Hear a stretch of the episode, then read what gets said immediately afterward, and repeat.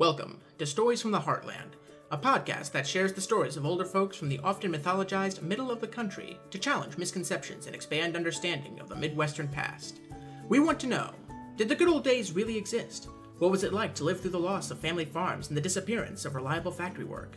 And who was left out when we think of past decades in the Midwest as belonging to hardworking white people and the traditional nuclear family? Through a series of nine episodes, we'll rediscover the heartland through the remembered experiences of real Midwesterners. I'm Evan, and I'll be your host for this episode of Stories from the Heartland.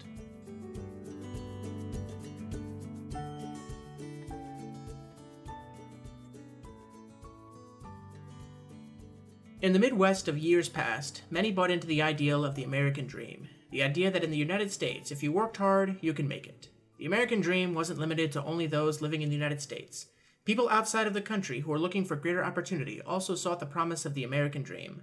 For this episode of Stories from the Heartland, we interviewed Amy Henkin, originally Amy Escalante, who was born and raised in Manila, Philippines, until her father decided to move her and her siblings to the United States. When we asked Amy about her father's perceptions of the American dream, she recalled that he believed in the American dream. You know, he he's a merchant marine, so he has been traveling and and going to different places. But mm-hmm. he he thought America would be would be ideal to to raise the children and give them a better future. This idealistic version of America was passed down to Amy and her siblings from her father. Not only did they learn that coming to America led to opportunities for success, but they also learned that success meant making money.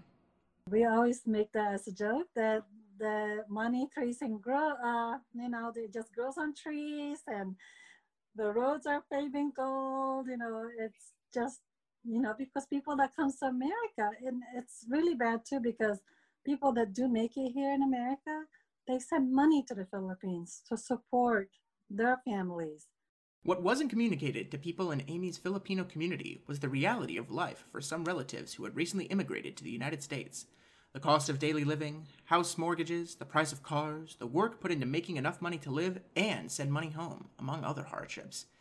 Amy explained that the relatives who were still in the Philippines didn't understand the challenges facing immigrants in the United States. They see, like, you know, you send a picture of them, your house, your apartment, and you send a picture of the car. So there's that there's that misunderstanding or like never like explaining it to the relatives that those still in the Philippines thought that Americans lived an ideal life, one full of riches and the American dream. Hardships and the prejudices that immigrants faced weren't widely recognized, so Amy held on to the American ideal as she grew up in the Philippines. Upon arriving in the United States, Amy learned a lot more about the harsh reality of life as an immigrant chasing the American dream when she faced teasing in school, a feeling of displacement, and the need to assimilate into American culture. Amy moved from the Philippines to a Chicago suburb, Glendale Heights, in 1979 when she was only 11 years old. Her father, Thomas Escalante, had already relocated to the area with her oldest brother Arnold and her stepmother. There he worked to establish a life for the rest of his children, Amy and her two sisters, for when they would move in 1979, and later Amy's younger brother, Alden, who would arrive in the early 1980s. While Thomas was living with his oldest son and his wife and her two daughters in the United States, Alden and Amy resided with their deceased mother's family, and her two older sisters were living with the other aunts and grandmother in Manila. To reunite his family, Thomas first brought Amy to Manila to live with her two older sisters. He then moved to Chicagoland to join their family who had already settled there. When Amy got to the United States, she was happy to be reunited with her older brother, her father, and her stepmother, but she had mixed emotions about the wider Midwestern community of Glendale Heights. Like a family that's together because we were kind of separated before. So that was exciting. And then, you know, the longer you're here, like you didn't really have friends here because they all speak English. and then being in the suburbs, like, so if you didn't know them, how do you like go, like, how do I see them? You know, everybody's in their houses or, you know, I'm sure they already know each other, of course, from school. But since I'm just coming in new, I didn't know anyone and it seems like nobody's outside. No one's playing outside. Like everybody's just kind of inside. Amy didn't understand the quietness that she observed in the neighboring homes in her midwestern suburb so she clung tightly to her family. Keeping close relationships with family is a core value that Amy holds on to even now, viewing these as a large part of the success that comes from the American dream, as her family, that was once separated in the Philippines, was able to be together in the United States. Her high regard for family ties is likely derived from her Filipino roots and her adopted Midwestern culture, as these tend to overlap in the importance they place on family. So, so I think if my father can get us together, he wanted that because in the Philippines, it was more of a necessity that we can't be all together. But when he finally got us together here, I think he really just wanted us to be together. And I, I felt that because we weren't together, that we all want to be together. Another convergence between Midwestern and Filipino values occurs in the area of work ethic. In the 1970s through the 1990s, Thomas worked as a mechanic for the railroads to establish a life in America with his family. We asked Amy what she remembers about her father's work, and she told us. He, he liked his work. He would talk about his coworkers. Um, so I feel that, you know, he was contributing to the railroad. Um, it, it's a big part of the Midwest, moving, you know, freight trains and moving, you know, he inspect them. He makes sure that, that, you know, they're running. So I would say his job is pretty important, you know he was able to contribute to that. Thomas worked hard at contributing to the success of the Midwest so that he could pave a successful path for his children as they grew up in the United States. He followed the American dream with his children in tow. Amy also fondly remembers that her father would often take her family on camping trips together once everyone was settled in America. But he preferred to take us to like, you know, like on camping he's kind of funny. He'll pretend like we're going to Hawaii and we'll go to Indiana Dunes. wow, this is Hawaii, An hour away. so there's eight children in him, and we go packed up in the van, and we'll be traveling somewhere. and he'll make up things. So funny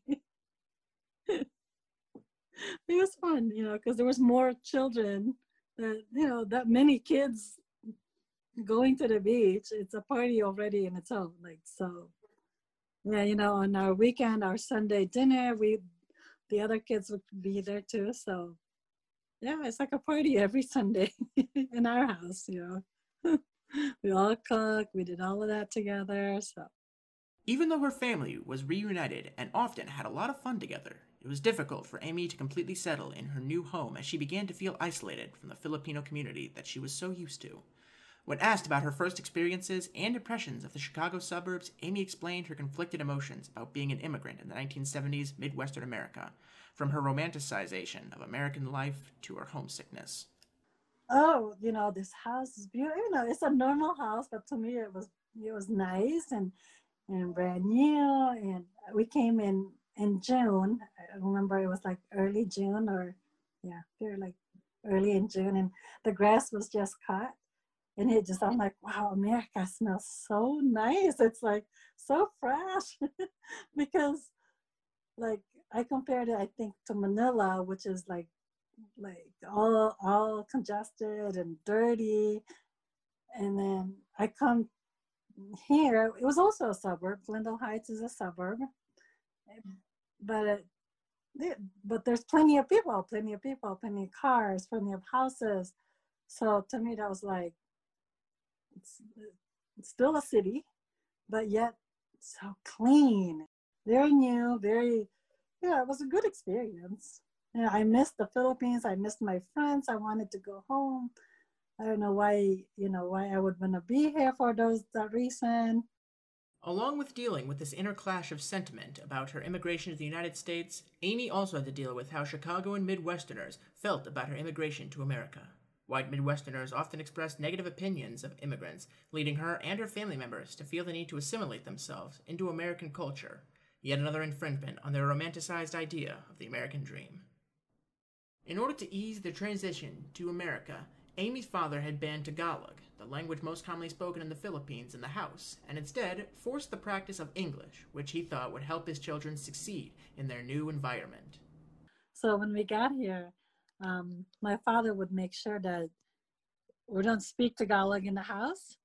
We we were to watch Sesame Street because when we got here, the school in the Philippines starts in June, but here school ended in June. So we came in the summer of the year. So he wanted us to be acclimated, be used to English speaking by the time September came around. The English language was something that Amy and her family used to assimilate themselves into American culture, to seem less like the outsiders they sometimes felt like they were as immigrants from the Philippines. This assimilation and erasure of the cultures such as Filipino language were parts of immigrant life that weren't relayed back to the Philippines when relatives would report their success in the United States and their American dream coming true. Although Amy and her family often practiced English to fit in better, Amy still felt displaced in the Midwest.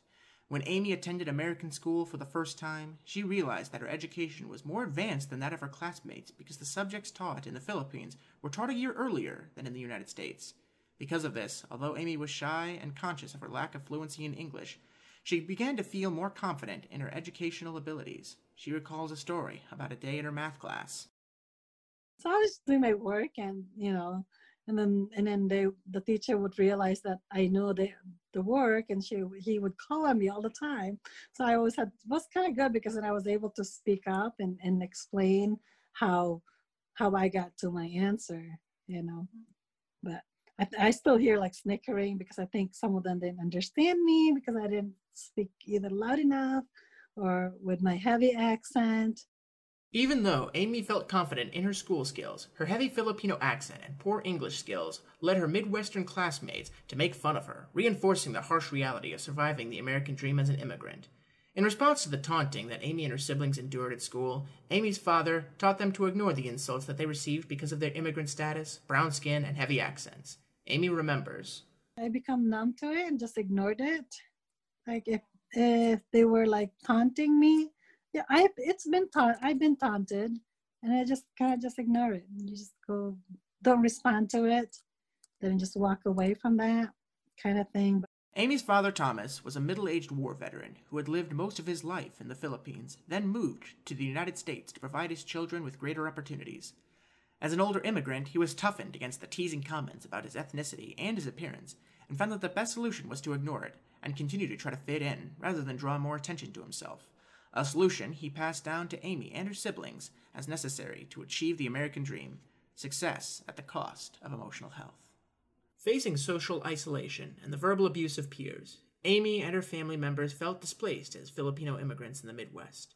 This displacement was eased, however, through Amy finding a Filipino community in a Chicagoland suburb. One way she was able to forge relationships with Filipinos was through religion.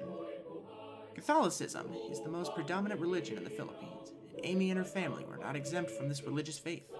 While Amy and her siblings didn't attend Catholic schools in the Philippines as many of her friends and neighbors did, the Escalantes still carried the religion with them to America.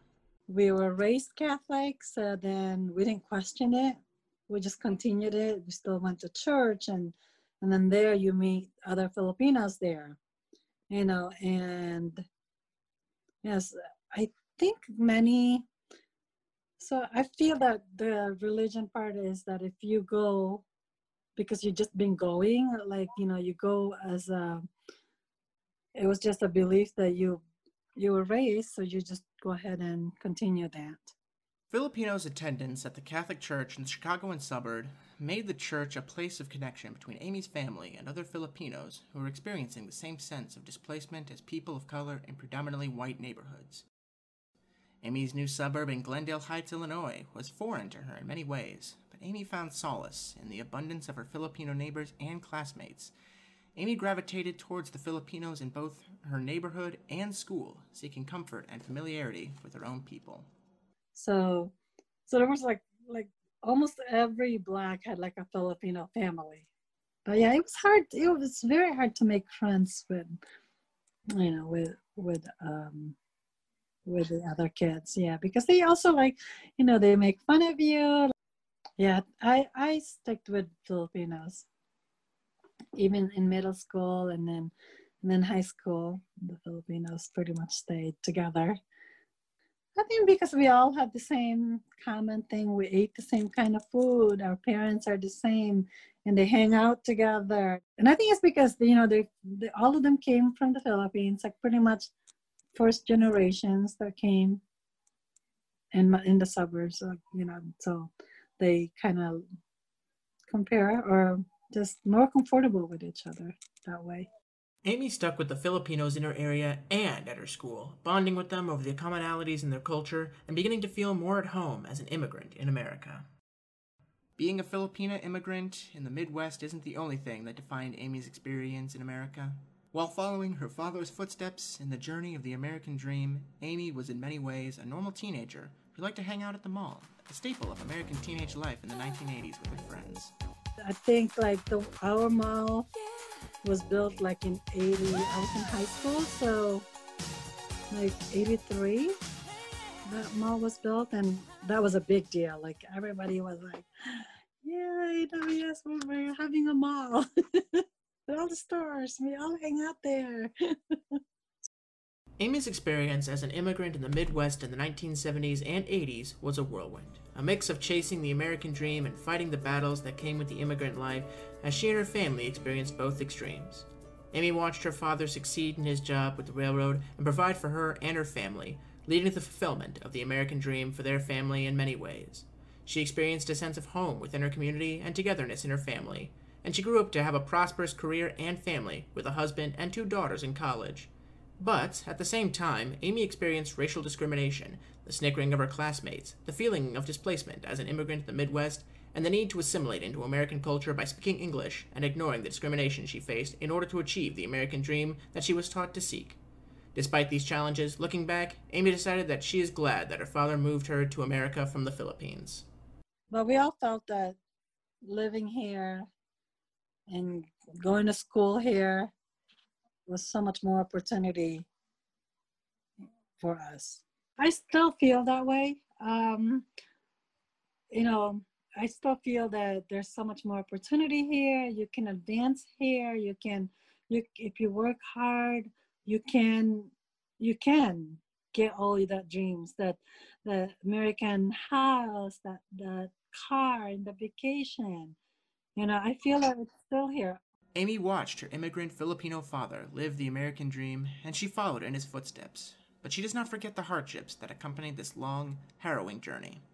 Amy recognizes both the opportunities and difficulties that she experienced through living in the Midwest as an immigrant from the Philippines, and because of this, she represents a perspective on the Midwestern past that might be less widely recognized than that of many white Midwesterners who have lived in the region for many generations.